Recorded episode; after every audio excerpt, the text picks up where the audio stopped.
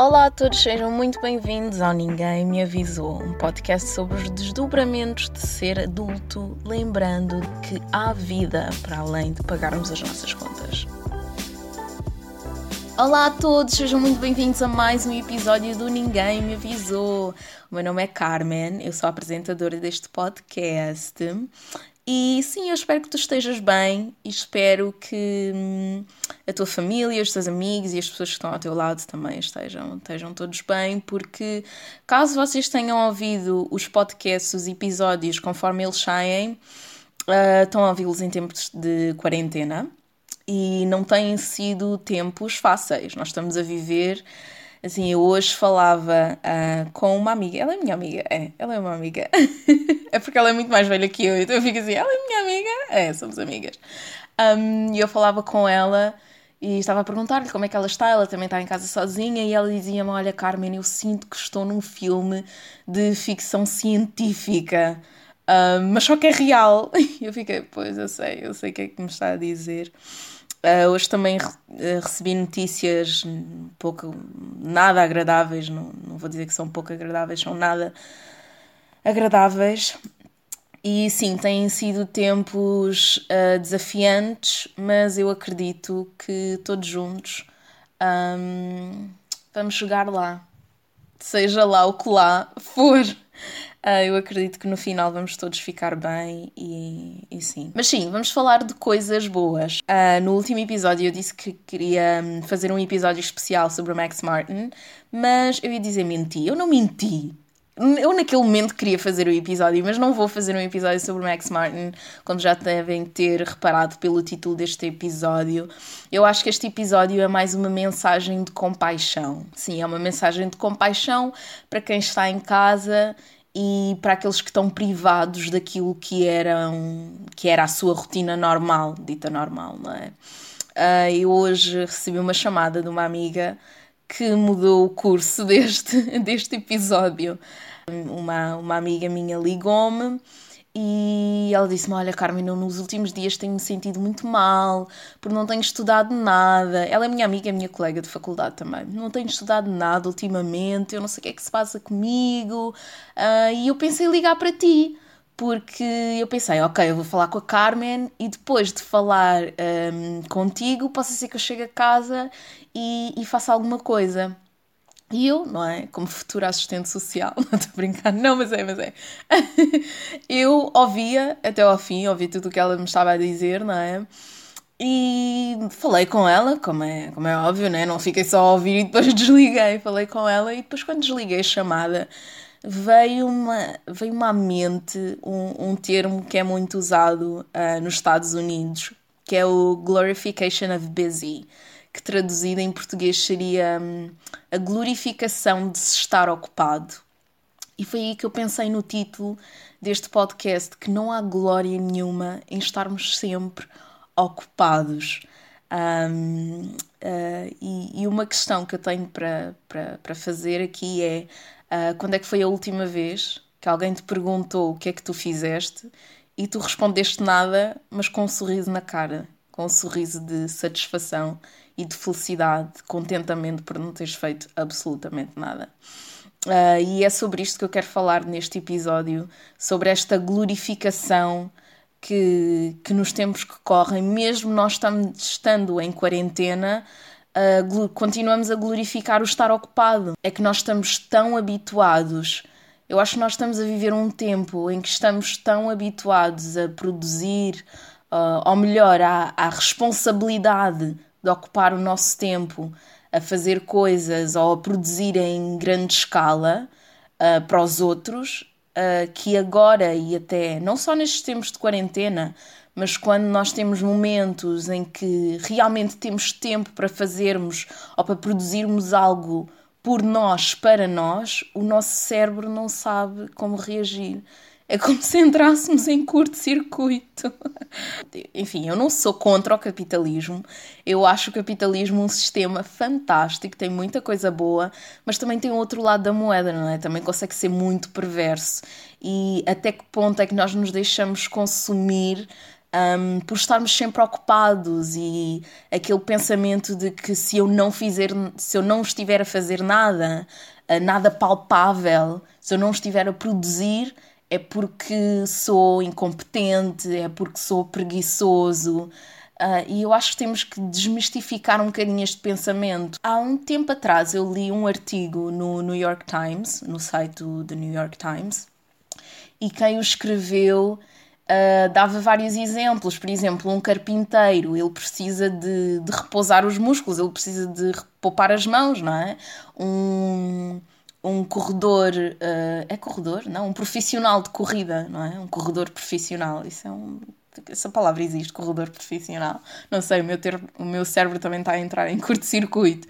Mas uma, uma pessoa que corra profissionalmente também precisa de relaxar os músculos. E ele fazia um, a comparação com, connosco, que muitos de nós não somos profissionais em nada e está tudo ótimo. Há glória em não se ser profissional em, em coisa nenhuma. Uh, e ele dava esse exemplo de ok, nós no dia a dia exigimos tanto do nosso cérebro, puxamos tanto pelo nosso cérebro, que quase que nos sentimos mal por fazermos o nosso cérebro parar. Não é aquilo hashtag no sleep, hashtag hustle, tipo, trabalhar a 100%. Eu não sei que hashtags é que se estão a usar agora, porque, enfim, se vocês ouvem este podcast desde o início, sabem que eu não tenho redes sociais. Ele falava sobre isso uh, nesse artigo. E há pouco tempo também eu ouvi um episódio do Super Soul Sunday, que é o podcast da Oprah, ou um dos podcasts da, da Oprah, porque ela tem, agora tem pai uns dois ou três, e hum, ela hum, teve a oportunidade de conversar com um senhor que é o Jesse Israel. Jesse Israel, espero estar a pronunciar bem o nome dele.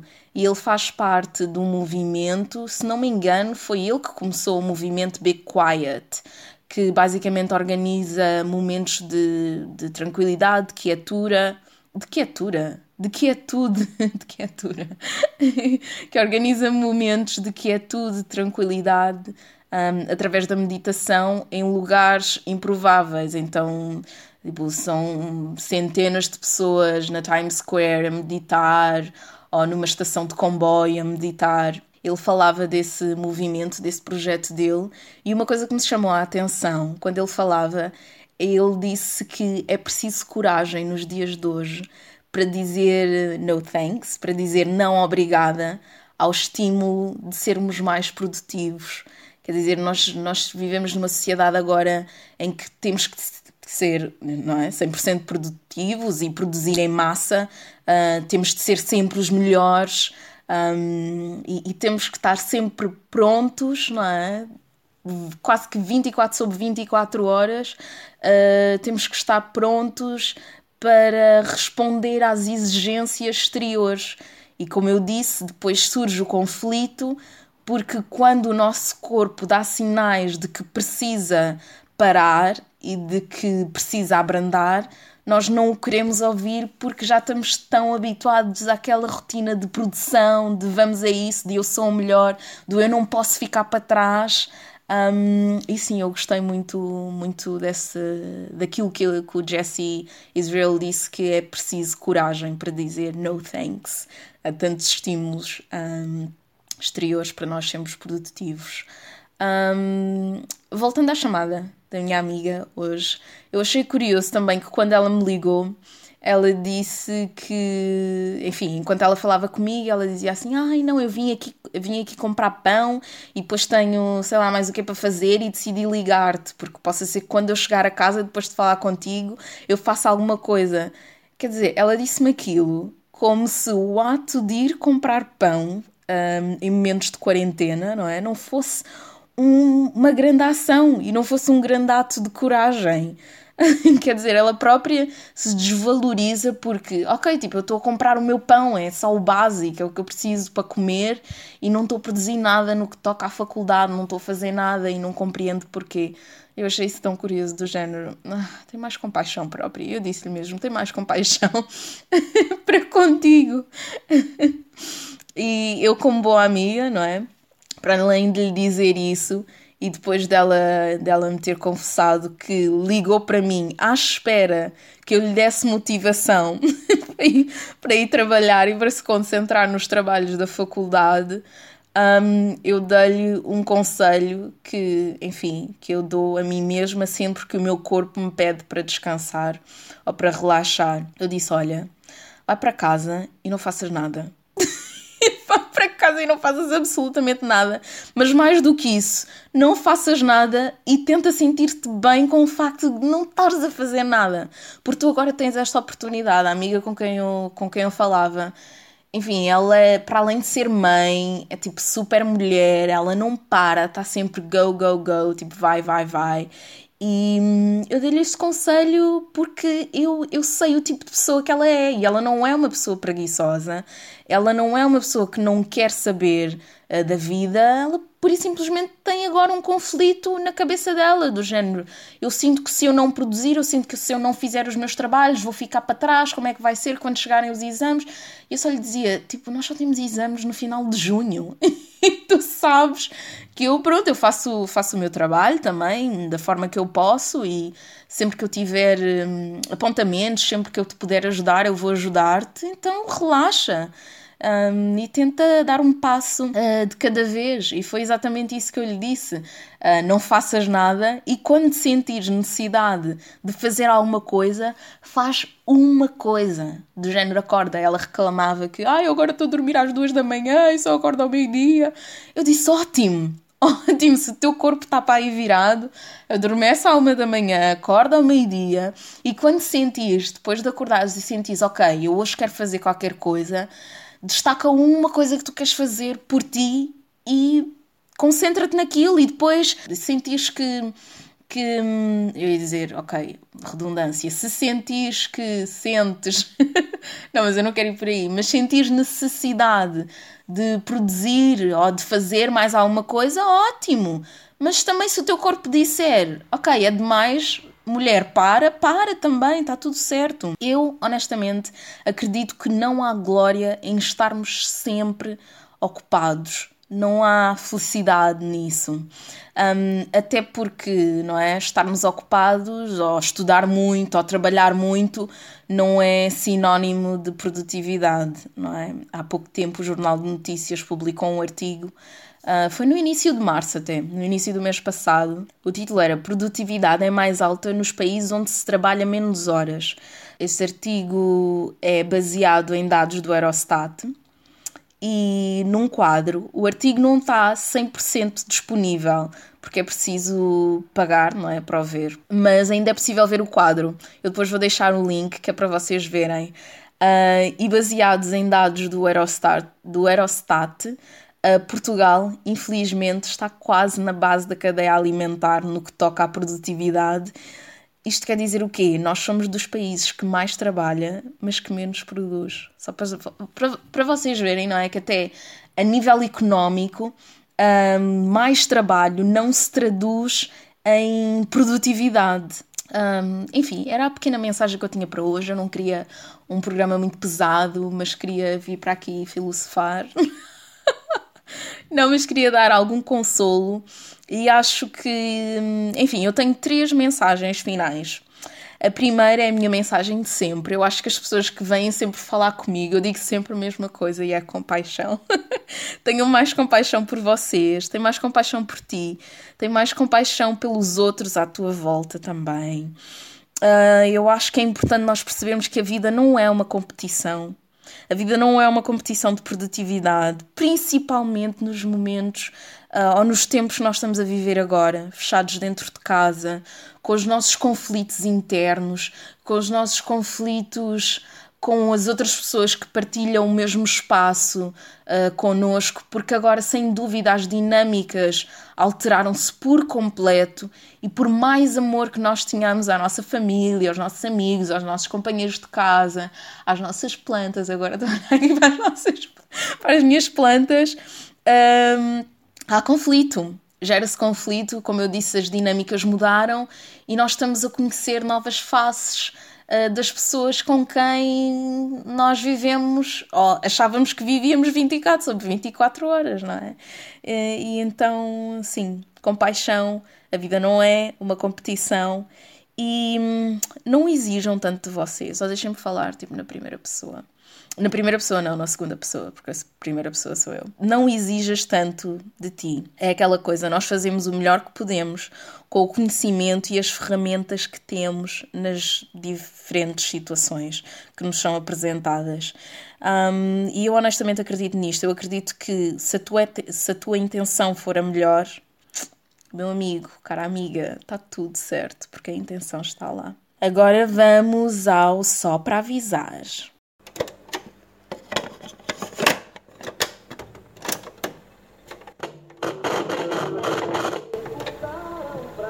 Ok, só para avisar, é um espaço uh, no final de cada podcast onde eu sinto que eu hoje não consigo falar e eu vou explicar porque é que eu estou com tanta dificuldade em falar. Pronto, eu tenho que dizer a verdade. É que eu não sou uma usuária uh, ativa de fio dentário. Então eu uso, eu uso fio dentário pelo menos, sei lá, no máximo três vezes por semana. E os dentistas estão todos a gritar neste momento. Sim, a Carmen tem os dentes por. Ok, pronto. Uh, porque eu não gosto, não me sinto confortável, acho aquilo muito estranho. E hoje usei e estou com dor no dente. Então está-me tá a gostar, está-me a gostar, as palavras estão a gostar a sair. Tenham compaixão por mim. então pronto, mas vamos às minhas dicas desta semana. Eu tenho duas dicas. A primeira é uma rede de apoio psicológico que foi criada no meio desta quarentena, no meio de tanta coisa péssima que está a acontecer. A Sociedade Portuguesa de Psicanálise criou a rede de apoio psicológico um, Viral Solidariedade. Então, esta é uma linha de apoio telefónico uh, que vocês podem ligar todos os dias da semana, segunda a segunda, tipo, ia dizer de segunda a domingo, mas é praticamente, é literalmente de segunda a segunda, das 8 da manhã até à meia-noite. Vocês podem ligar para o 300 051 920 e ter apoio um, psicológico uh, gratuito. Ok. Eu quando eu tive conhecimento uh, desta, desta iniciativa através de um artigo do Jornal de Notícias e dizia o seguinte: a rede viral Solidariedade tem várias opções de atendimento, sendo a chamada encaminhada para psiquiatras ou pedopsiquiatras, conforme se trate de um adulto, adolescente ou criança a ligar. Qualquer pessoa pode telefonar o número de vezes que quiser e o apoio é anónimo e confidencial. Então o número é 300 051 920. Uh, eu vou deixar também na descrição os contactos e vocês podem saber um bocadinho mais uh, sobre o projeto, sobre esta iniciativa, sobre esta rede de apoio uh, no próprio site da Sociedade Portuguesa de Psicanálise. Se vocês entrarem no site, vai ser logo uma das primeiras coisas que vão ver e eu acho esta iniciativa muito boa. Uh, os meus parabéns a quem a criou, não é? À Sociedade Portuguesa de Psicanálise, e eu espero que este tipo de iniciativa voltada para a saúde mental, ou este tipo de iniciativas, se prolonguem para além da crise, não é? Um, a minha segunda dica é para ser feita em dois dias. Ok, primeira dica: eu quero que amanhã vocês acordem e não façam nada. não façam absolutamente nada do género, ok, vão tomar banho, vão comer, mas mais do que não fazer nada é aquilo é o conselho, dou-vos o conselho, brrr, está difícil. Eu dou-vos o conselho que dei à minha amiga é não façam nada e sintam-se bem em não fazer nada. Do género, ok, eu não estou a fazer nada, não estou a produzir nada, mas estou bem com isso. Um, isto no primeiro dia. E no segundo dia, uh, eu quero que vocês tenham a vossa vida normal aconselho-vos, não é? Não quero, porque isto aqui não é prescrição nenhuma, mas seria interessante fazerem isso, acordarem e hum, identificarem uma coisa que querem fazer. Não tem que ser o, tipo, o projeto, sei lá, aquele plano que vocês têm para escrever ou aquele trabalho de 50 páginas que têm para entregar. Não. Pode ser uma coisa mínima, do género, pá, eu quero fazer pão. Ou eu quero desmontar aquele móvel. Ou eu quero uh, lavar os meus ténis. Eu no outro dia lavei os meus ténis, uau. Eu achei, eu fiquei tipo, uau, eu lavei dois pares de ténis. Eu fiquei muito, muito feliz. Uh, pode ser a coisa mais mínima, mas identifiquem essa coisa e façam-na. E vejam um, como isso vos faz sentir. Não é? Só conseguirem fazer uma coisa, por mais pequenina que seja, um, a diferença que isso faz uh, em vocês e na vossa disposição e a maneira como, como se veem. Antes de terminar o podcast, eu quero dizer que vocês podem sempre entrar em contato comigo um, via e-mail. O e-mail do podcast é nmavisou.gmail.com. Podem apresentar sugestões, reclamações, também são bem-vindas. não, por favor, não reclamem muito. Uh, mas sim, podem, encontrar, podem entrar em contato comigo a partir do e-mail e eu só quero fazer um desabafo. Eu quero dizer que mal posso esperar que acabe a quarentena para eu poder ter os meus amigos aqui comigo no podcast, porque há tanta coisa que eu quero abordar aqui e sinto que eu sozinha não consigo hum, ser tão profunda, não é? Eu, obviamente, tenho a minha perspectiva das coisas, dos diferentes tópicos e assuntos, mas gostava sempre de, como é óbvio, não é? De poder partilhar uh, esta conversa, um, poder criar um espaço aqui de conversa um, onde os meus amigos e outras pessoas estivessem presentes também. Uh, e vamos ficar por aqui neste episódio. Foi um episódio curtinho, uh, não muito profundo. Será que eu me atrevo a dizer que o próximo episódio é sobre o Max Martin? Não sei. A vida dá muitas voltas, até lá eu não sei. Mas até lá uma coisa é certa: cuidem-se uh, de vocês primeiro, a máscara em vocês primeiro. Uh, e nós vemos-nos para a semana, sim? Um beijinho, até lá.